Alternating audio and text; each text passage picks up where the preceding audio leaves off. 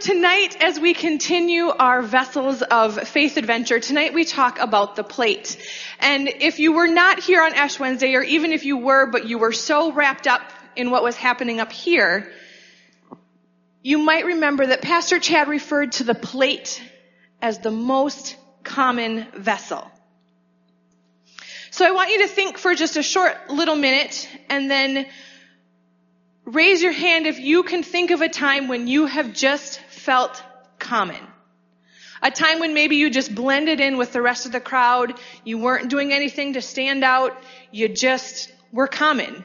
You could maybe refer to yourself as the white Corelle plate that we've all seen, we've probably eaten off of in our welcome center on more than one occasion. So raise your hand if at any point in your life you have just felt common.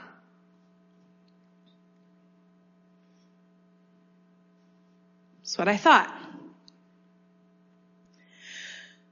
So now, a plate. What does that mean for us? What does that mean as a vessel of faith? What can something as common as a plate really, truly mean to us as faithful people? Last week when Pastor Natalia was talking about bowls, she talked about how a lot of bowls each have their own purpose. We all have a bowl at home that is reserved for ice cream. We have a bowl at home that might be reserved for popcorn or for fresh fruit or whatever. Bowls as different and distinct as they may be, have a specific purpose. But a plate. What do we use a plate for? Now, if any of you are like any member of either side of my family, you sometimes tend to take a plate at a holiday and you start with just a little bit of mashed potatoes. You add a little bit of salad. And then maybe you put a little bit of turkey on there at Thanksgiving. And next thing you know, what happens to your plate? Anybody? It's full. Probably with way more than you need, correct?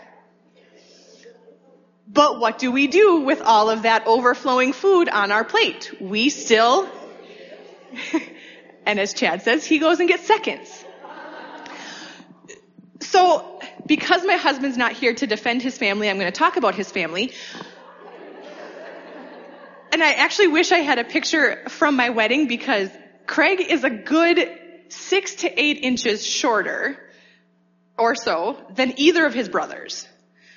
So both of his brothers, like if Craig is standing here, his brothers are like up here. And they are bulky dudes. Like, they are tall and bulky dudes. So you can only imagine the plates of food that they come to the table with at holidays. And it's almost like it's a competition, right? Who can fit the most on their plate? And then, like we just talked about, who can eat all of the food that is mounding over on their plate, right? We all have our favorites. How many of you have ever been to a buffet? Right. It always starts with the healthy stuff, right? So then what happens by the time we get to the end when all the desserts are? Do we have room on our plate? Okay, some of you are smart enough to save room. I usually don't have room on my plate for dessert, but what do I do? I, okay, some of you get a second plate. Some of you might just, you know, strategically place the dessert around the outside. So we get these physical plates of food that are so full and so much, but yet we find it is our duty to almost inhale it as fast as we loaded it up, we eat it just as quickly. Now, the plate could also be used as a metaphor. We, we've heard people say, my plate is as full as it can be, right? How many of you feel like your metaphorical plate is full? But how many of you, if you were asked to do just that one more thing, would say yes anyway? I'm not even going to hesitate. I sometimes get made fun of or told to sit on my hands um, so that I don't say, "Oh, sure, I'll do that." Last fall, I went to a parent meeting at my daughter's school for the sole purpose of I'm just going to see what this parent group is all about. I'm now the vice president. because I have that metaphorical plate that is full, but yet when asked to add that one more thing, oh sure, sure, no problem, I can do that. So what does this have to do with vessels? We heard in the scripture where Jesus says, you came to find me because all of you just became full with the loaves. The feeding of the 5,000 was one of the scriptures that we talked about using for tonight, but I figured it was a story we'd all heard before.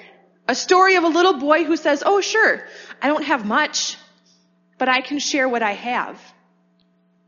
And Jesus, without even really thinking about it, uses that tiny bit of food that that boy has and feeds thousands of people. The disciples in the scripture tonight are so focused on what do they need to do to get this non-perishable bread, this bread of life. What, Jesus, tell us, what do we have to do to get this bread, to be full with this bread? And Jesus says it simple. Believe in me and this bread of life, this non-perishable bread is yours for you to be filled. So right after Jesus gets done filling their physical hunger with just five loaves of bread and two fish, he now fills their spiritual hunger with this bread of life. So we have these plates. We have our physical plates that we often fill with way too much food, much more than we need. We have these life plates that we sometimes fill with way more than we need or should. And then we have these spiritual plates that we sometimes forget about. And we sometimes forget to fill that spiritual plate. And then our other plates might suffer. Now, the one thing I love about the story of the feeding of the 5,000, along with most of the, many of the other stories that we hear about Jesus, is Jesus doesn't look at people and say, mm, you're just a white Corelle plate, so I'm not gonna help you today. Or Jesus doesn't look at you and say, mm, you didn't go to church on Sunday, I'm not helping you today. Because when it comes to what Jesus has to offer us, we're not just common white Corelle plates. We are something more. When I picked Zoe up at school today, I was telling her that she couldn't stay at church tonight because I was preaching. And she said, well, what does that mean? And I said, well, I'm going to do what Pastor Chad and Pastor Natalia usually do. And I said, you know, normally I get to talk to you kiddos. I said, but I get to talk to the adults tonight. She goes, well, are you going to share about yourself? And I said, well, no, I don't think so. She goes, well, you could talk about me and Lucy and Wally because we're your kids and we're a part of your life. And I said, I could. And I said, and actually, Zoe, I said, I think I am. So in our house, we have a plate that reminds us that we are not just common.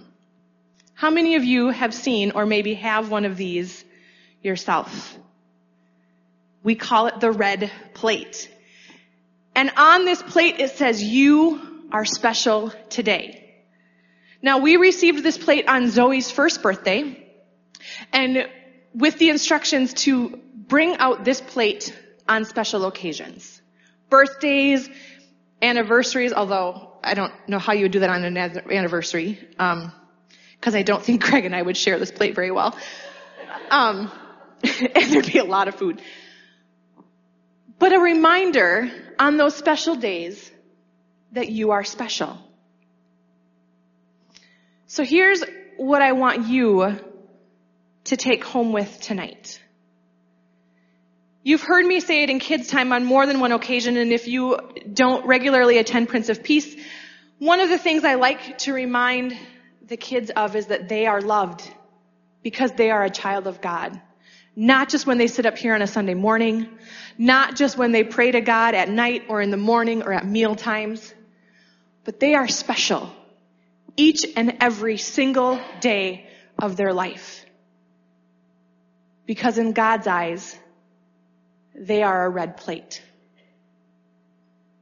They have a mark on their forehead that reminds them that they are special and they are not just common, run of the mill, blend in with everybody. In God's eyes, they stand out. And in God's eyes, they are special.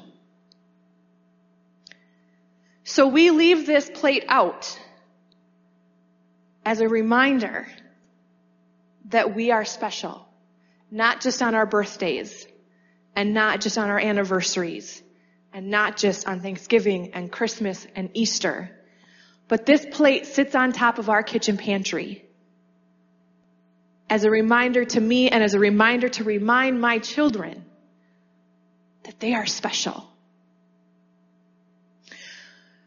So as in typical Katie fashion, I'm going to make you participate just a little bit.